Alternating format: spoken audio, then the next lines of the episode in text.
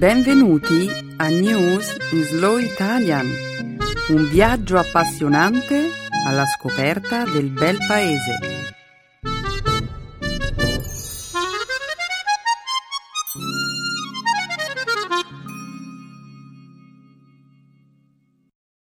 Oggi è giovedì 24 aprile 2014. Benvenuti a un nuovo appuntamento del nostro programma settimanale News in Slow Italian. Un saluto ai nostri ascoltatori. Annunciamo subito le notizie che abbiamo scelto di approfondire nella puntata di oggi. In apertura parleremo della notizia di una serie di incursioni aeree in Yemen contro Al-Qaeda. Parleremo poi del primo anniversario dell'attentato esplosivo alla maratona di Boston, della morte di Gabriel García Márquez, uno dei più importanti autori in lingua spagnola di tutti i tempi, e infine commenteremo la notizia di una scoperta di fondamentale importanza nel campo della scienza e della tecnologia. Hmm, di che si tratta? Alcol in polvere. Benedetta, ho letto qualcosa in proposito. Immagino quanto tu sia turbata da questa invenzione. Sono molto turbata, è vero, ma ne parleremo più tardi. Ora continuiamo con le nostre comunicazioni. Questa settimana, nel nostro dialogo grammaticale, esploreremo il campo di applicazione degli avverbi italiani e, come di consueto, concluderemo la trasmissione analizzando un'espressione idiomatica italiana. La locuzione che abbiamo scelto oggi è il nocciolo della questione. Perfetto, non perdiamo tempo. Diamo inizio al nostro show. Hai ragione, Emanuele, in alto il sipario.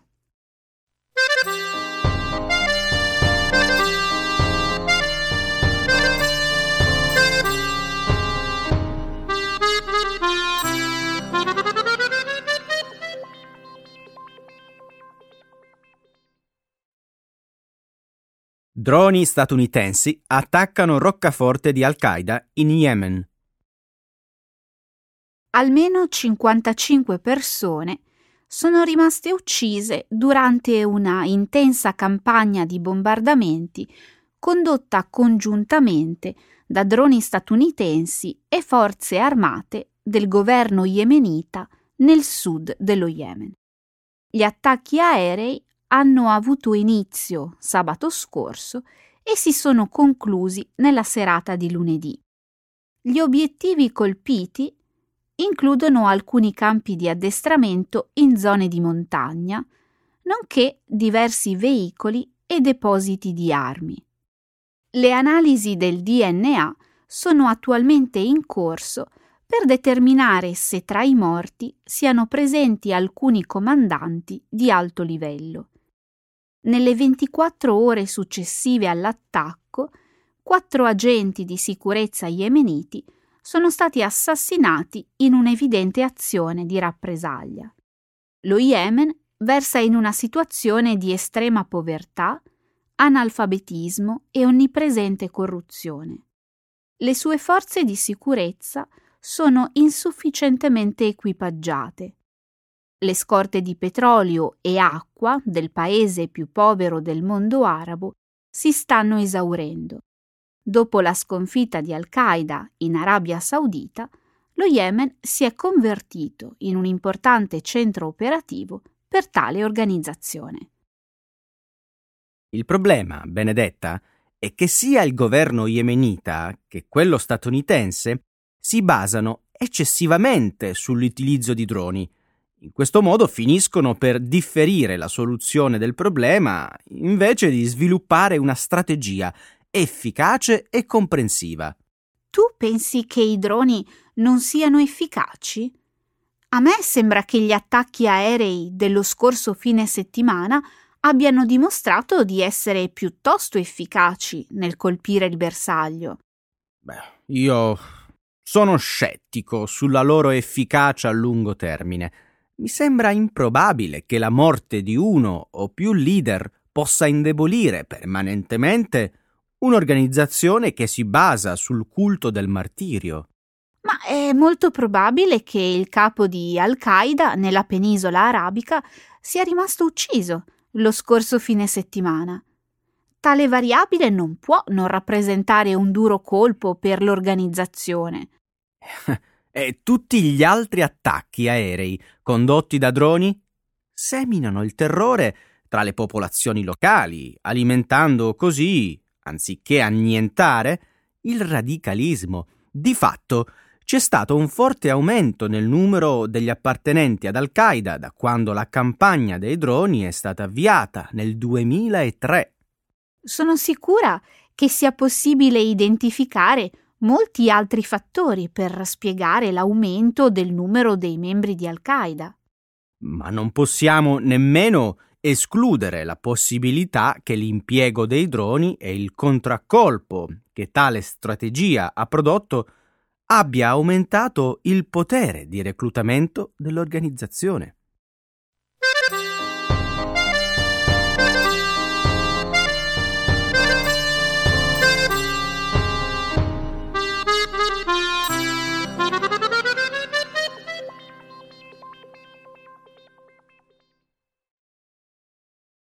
Maratona di Boston, un anno dopo l'attentato mortale.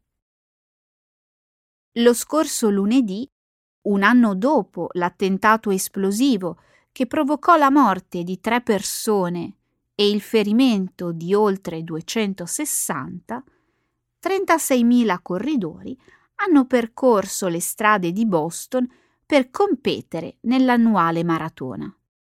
Prima dell'apertura della gara, la città ha onorato le vittime osservando un minuto di silenzio. Circa 500.000 spettatori entusiasti hanno applaudito i concorrenti in gara. La massiccia operazione di sicurezza che ha circondato la manifestazione ha visto il dispiegamento di oltre 9.000 barricate, estesi controlli ai posti di blocco nonché il divieto di indossare qualunque tipo di zaino. Meb Keflezighi ha vinto la sezione maschile, con un tempo ufficiale di 2 ore 8 minuti e 37 secondi. Keflezighi è il primo americano a vincere la maratona di Boston dal 1983. 1983. L'atleta indossava una pettorina con i nomi delle vittime. Mentre attraversava la linea del traguardo, molti hanno notato questi quattro nomi scritti in pennarello. Martin Richard, Lindsay Lou, Crystal Campbell e Sean Collier, l'agente di polizia del Massachusetts Institute of Technology, che venne ucciso a colpi di arma da fuoco dagli attentatori tre giorni più tardi. Io credo che per la maggior parte dei 36.000 corridori la gara di lunedì scorso abbia rappresentato molto più di una semplice competizione. Sono d'accordo. La maratona di Boston è ora un simbolo nazionale di resistenza e determinazione. Si potrebbe pensare che la gente avrebbe potuto temere che qualcosa di simile potesse accadere quest'anno, Invece la gara di quest'anno ha avuto 9.000 partecipanti in più rispetto all'anno scorso. È una folla di spettatori molto più numerosa. È ammirevole. Sono sicura che per molte persone non è stato facile essere lì. Troppi ricordi. Alcuni tra i sopravvissuti hanno perso degli arti, alcuni sono rimasti sconvolti dal caos e dall'orrore che hanno vissuto ma molti comunque sono tornati per esprimere la propria solidarietà. Volevano correre anche in nome di chi non può più farlo. I corridori hanno mostrato al mondo intero quale sia il significato di Boston Strong, il mantra che si è ascoltato per tutta la giornata. Congratulazioni a tutti i maratoneti che hanno partecipato alla manifestazione alle autorità che hanno organizzato l'evento e alle centinaia di migliaia di spettatori che sono venuti ad applaudire i concorrenti in gara.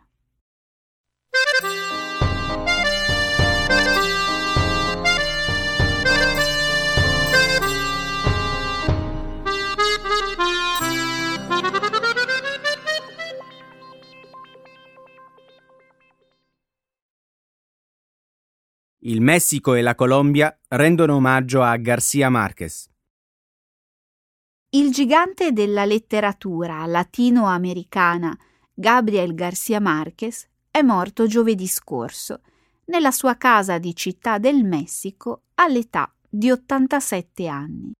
Le ceneri dell'autore sono state accolte lo scorso lunedì con una cerimonia presso il Palazzo delle Belle Arti di Città del Messico. Migliaia di ammiratori hanno dato l'ultimo saluto al premio Nobel colombiano, considerato uno dei più importanti autori in lingua spagnola di tutti i tempi. Alla cerimonia hanno partecipato i presidenti del Messico e della Colombia. Il presidente messicano Enrique Peña Nieto ha detto che la morte dello scrittore è una grande perdita non solo per il mondo della letteratura, ma per l'umanità in generale. Molteplici generazioni di lettori, ha detto ancora Peña Nieto, hanno trovato risposta agli interrogativi esistenziali nelle sue storie e nei suoi racconti.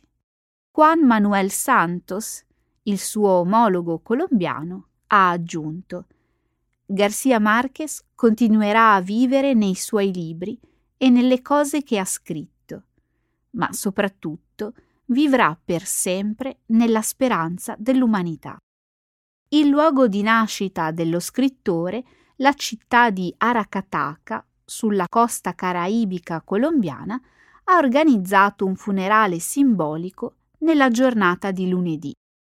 Circa 3.000 persone hanno partecipato a una processione che ha attraversato l'abitato dalla casa di infanzia dello scrittore ora un museo dedicato alla sua vita e alle sue opere, fino alla chiesa nel centro della città.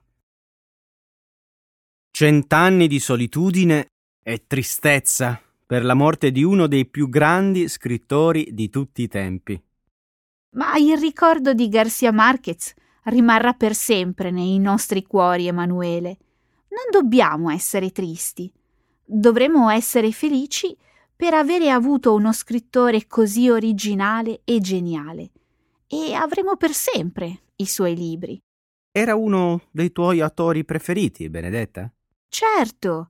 Leggere L'amore ai tempi del colera mi ha veramente commosso da ragazzina.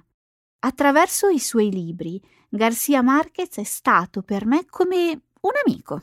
Mi consola pensare a come le sue opere abbiano influenzato positivamente la vita di tante persone in tutto il mondo per tutti questi anni e sono sicuro che continueranno a farlo. I suoi romanzi hanno anche contribuito a proiettare l'attenzione collettiva sulle opere di molti altri scrittori sudamericani.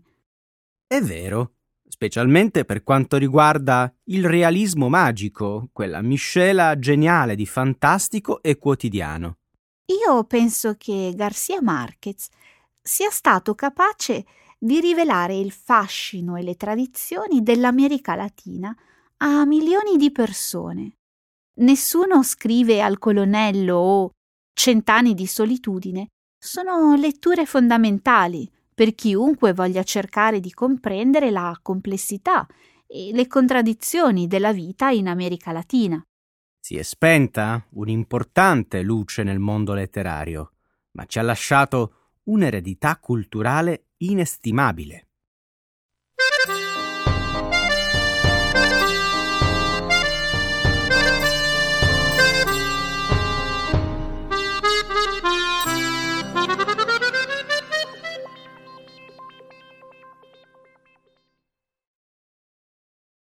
Stati Uniti in sospeso l'approvazione del governo per la vendita di alcol in polvere.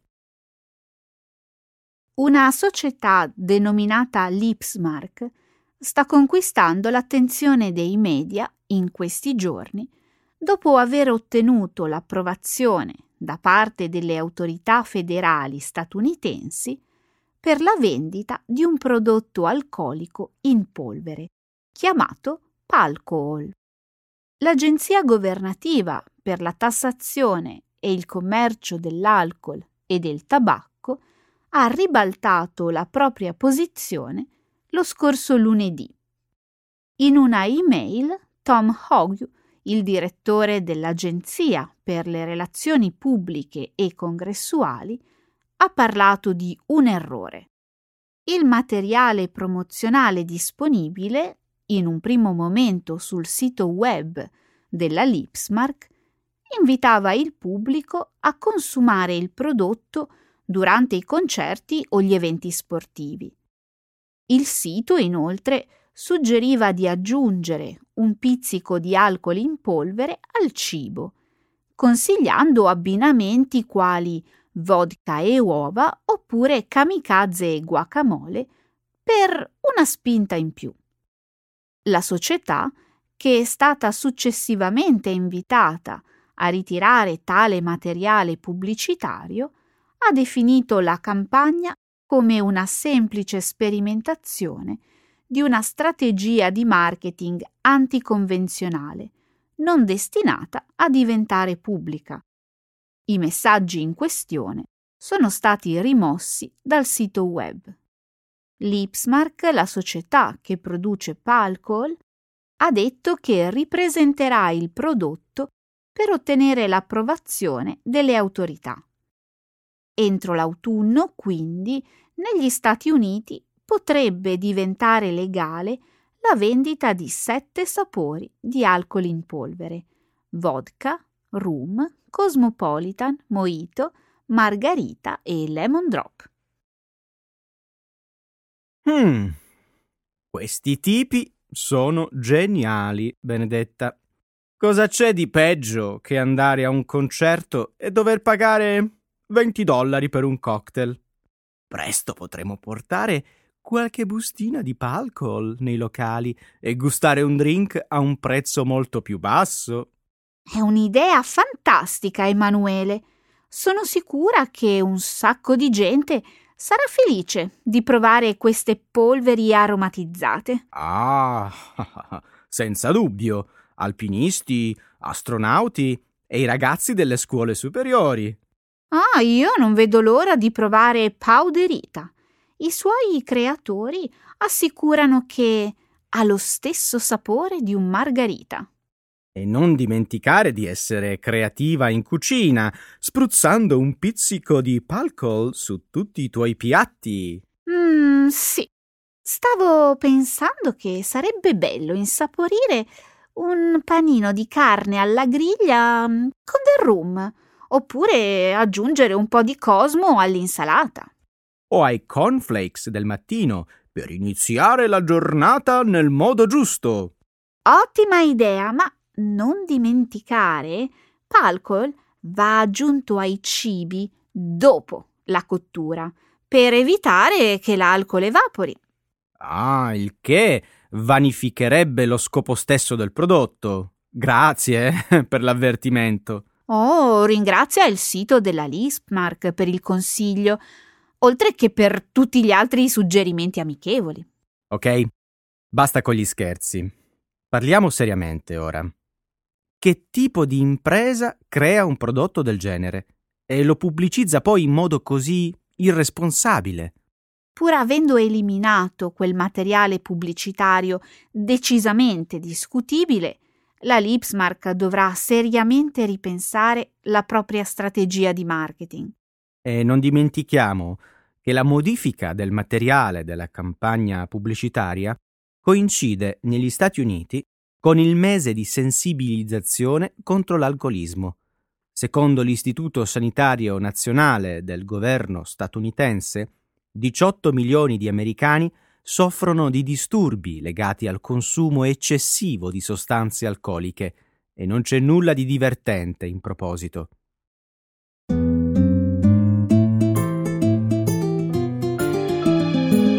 Adesso la grammatica per capire le regole di una lingua poetica.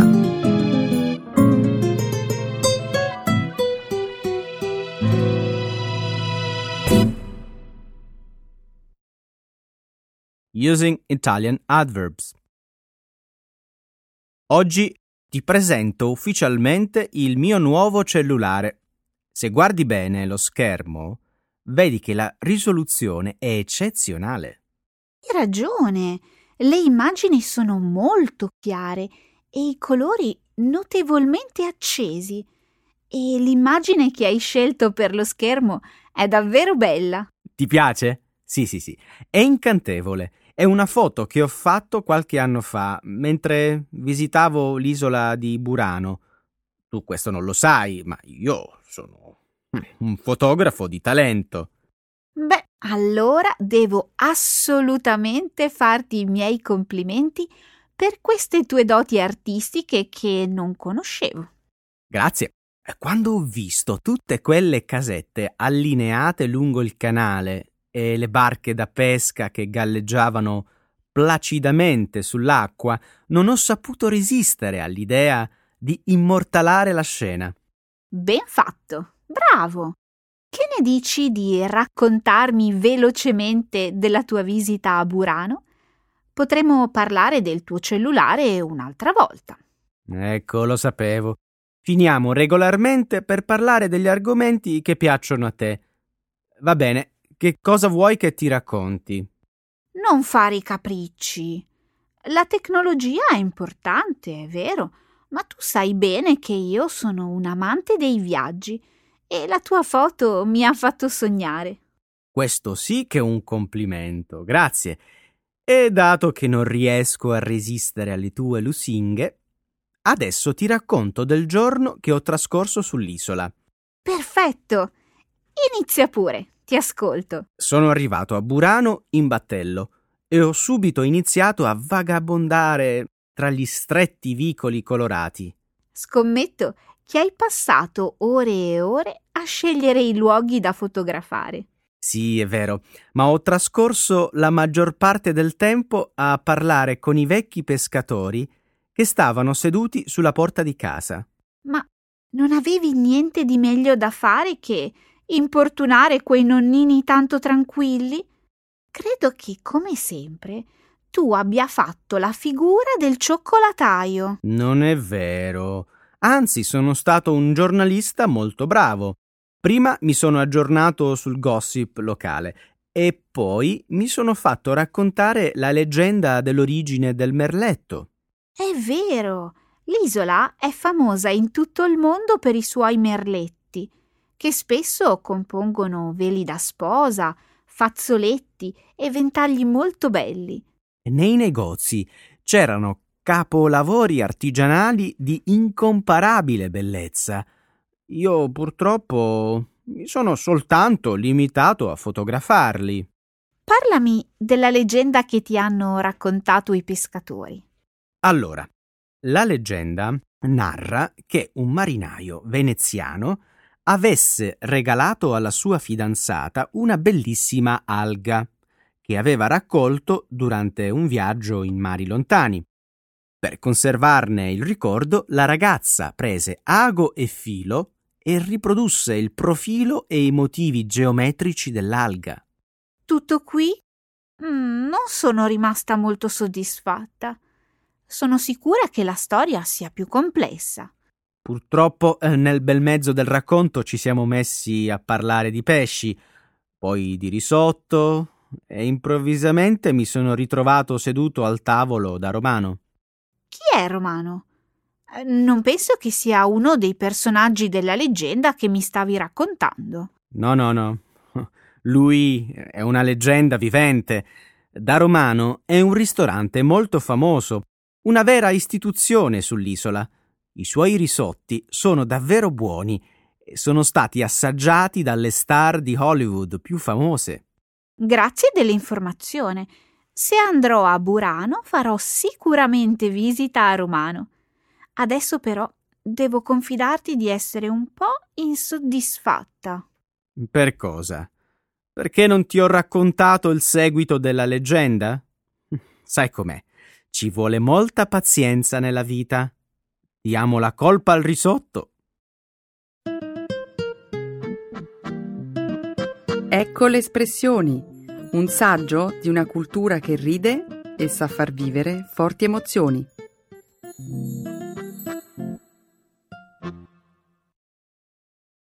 Il nocciolo della questione. The heart of the matter. Questa mattina ho letto una notizia davvero singolare sul sito del Corriere della Sera. Si parlava di uno dei dolci più famosi della tradizione italiana. Scusami, ma oggi non sono in vena di indovinelli. È meglio se vai direttamente al nocciolo della questione e mi dici di che dolce si tratta. Va bene, come preferisci.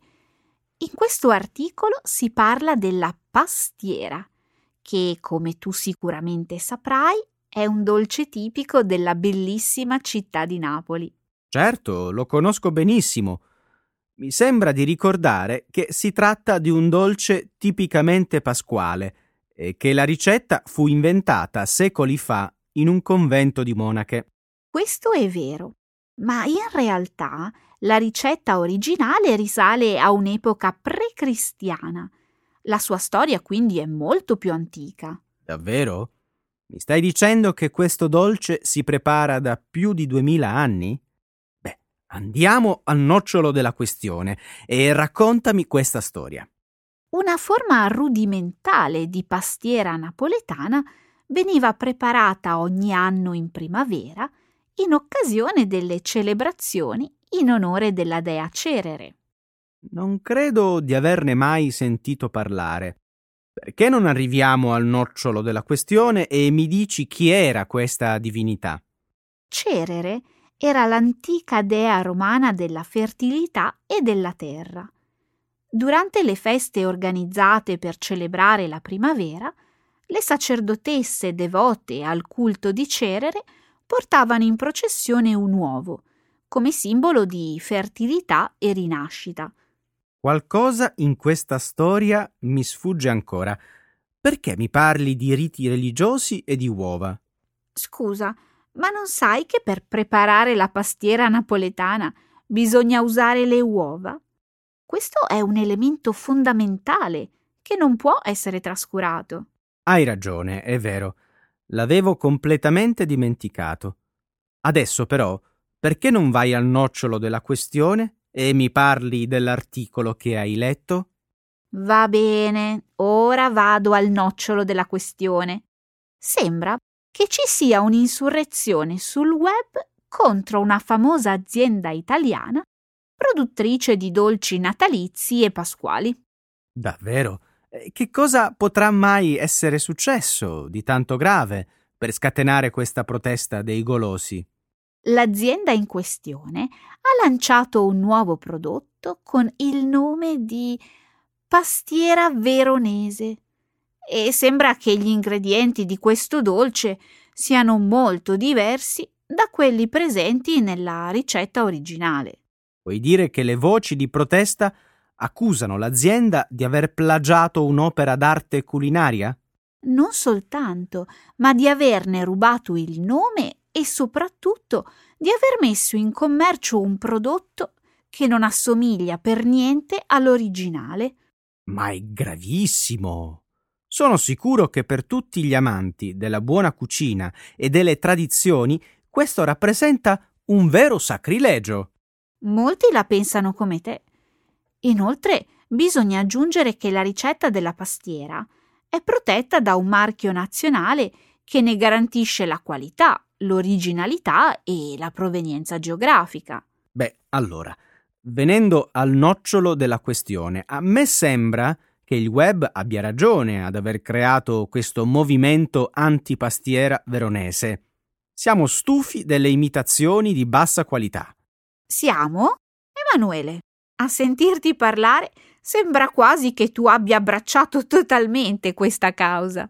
Tu mi conosci e sai che sono un amante della tradizione quando si parla di gastronomia, quindi per andare al nocciolo della questione, ti confesso che ho già preso la mia decisione. Mi unirò alla protesta.